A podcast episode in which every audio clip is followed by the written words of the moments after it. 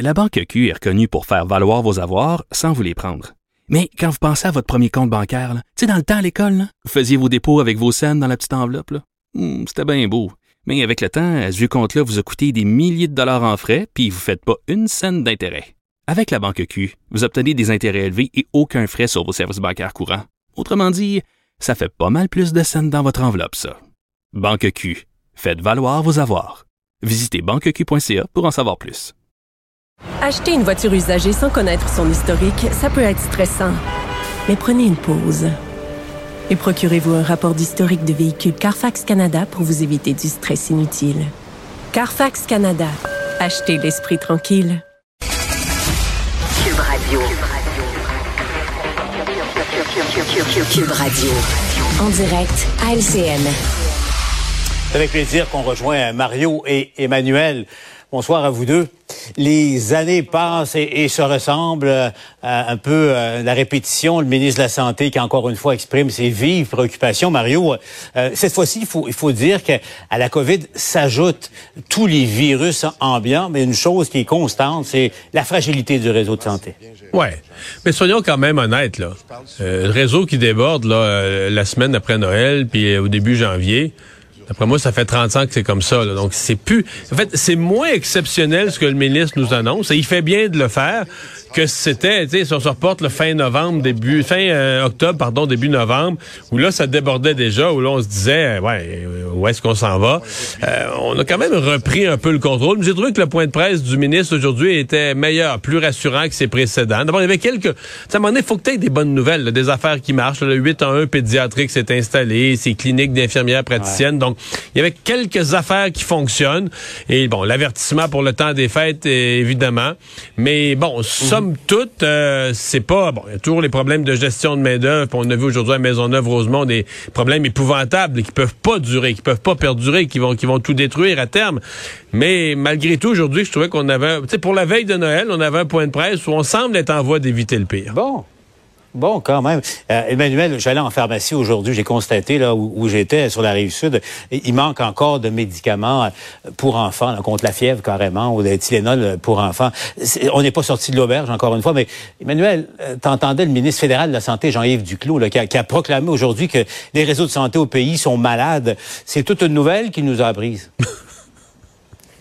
Oui, ben, tu sais, ça prend pas le ministre de la Santé la veille de Noël Ouais. pour, nous, nous dire ça. Ce qui est malade, objectivement, c'est la nature de la discussion autour du réseau euh, de la santé. On a un... Puis là, je rentre pas dans le détail des négociations fédérales, provinciales, mais parce que l'organisation du réseau entre le fédéral, les provinces, toute cette structure-là, là, c'est comme une vache sacrée dont on ne peut pas parler au Canada. Il n'y a personne qui veut toucher à la loi canadienne sur la santé.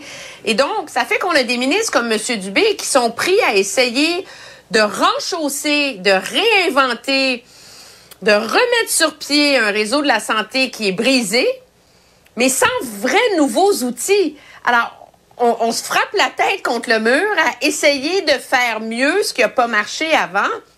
Puis l'histoire des problèmes de main-d'œuvre à Maisonneuve-Rosemont, c'est un exemple parfait. Il y a, ça fait un an que le ministre parle de l'idée de l'autogestion des horaires où les centres gèrent eux-mêmes localement leurs horaires, s'entendent avec les infirmières, etc.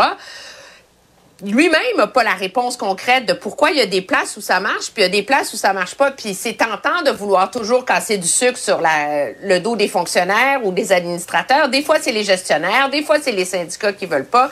Et donc, tout le monde est pris dans une des relations de travail toxiques de part et d'autre, plus une, formule, un schème de gestion et d'organisation du réseau qui fonctionne pas. Alors, c'est ça que ça donne, tu sais. En ce moment, euh, le président ukrainien euh, est à Washington. Vous avez vu le- probablement l'accueil que les Américains lui ont réservé, également le contact entre lui euh, et Joe Biden. Et on peut pas s'empêcher de faire de- des parallèles historiques. là. Emmanuel et Mario, tous deux, vous êtes des férus d'histoire, vous aimez l'histoire. Le, dernier, dans une circonstance comparable, c'est Churchill. Rappelez-vous quand il s'était rendu au Congrès américain tout de suite après Pearl Harbor en 1941.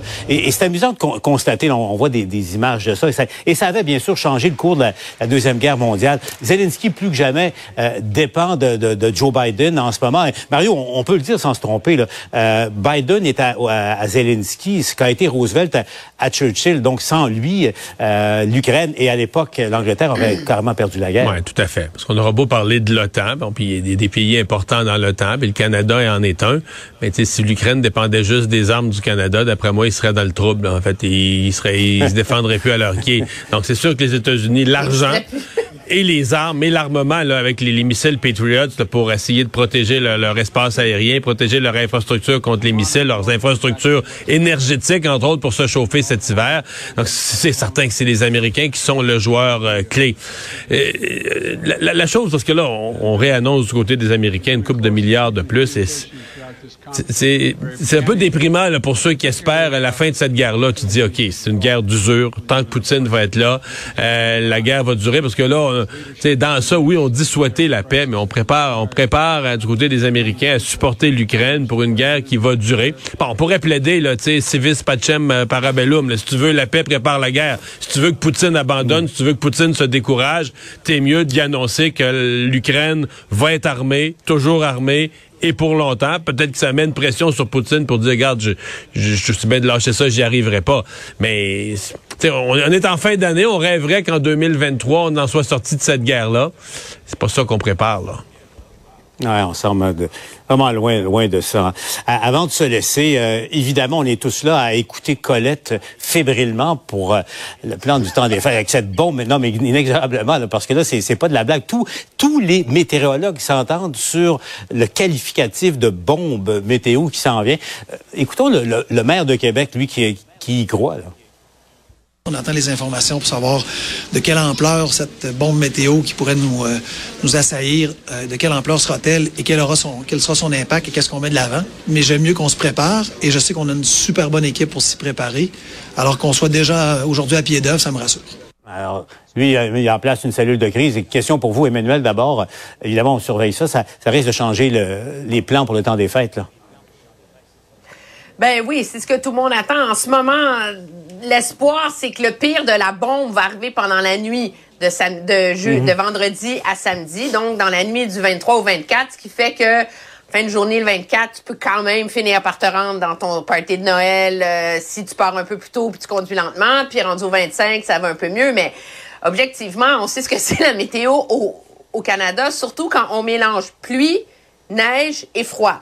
Ça, c'est comme, tu sais, c'est c'est le, le, triangle des Bermudes de la météo. Je pense que c'est très responsable de la part euh, du maire euh, de Québec de mm. tout mettre en place parce que euh, ça peut, ça, ça glisse pas pour utiliser un mauvais jugement là, mais ça peut déraper assez ah, sérieusement ce genre d'incident-là. Surtout mm. plus on va à l'est, plus il y a de vent mm-hmm. sur les autoroutes. Puis c'est ça le problème de la, la bombe météo, c'est le vent là, qui joue des mauvais tours. Ah, Mario, rapidement, souhaitons-nous mm. que ce soit ben moins pire que ce qui oui, mais, mais, ce que fait le maire de Québec, Hydro-Québec, je parlais tout à l'heure il y a quelques minutes avec les gens d'Hydro qui préparent aussi les scénarios, rappellent leur monde, leur rappellent leur monde qui devait être en congé 23-24 décembre pour qu'ils soient mm. disponibles au cas où il risque d'avoir des dommages avec le genre de vent qu'on annonce, puis le verglas, etc. Alors, une bonne pensée pour tous ces gens qui vont travailler à protéger ou raccorder les autres euh, pendant les vacances des fêtes.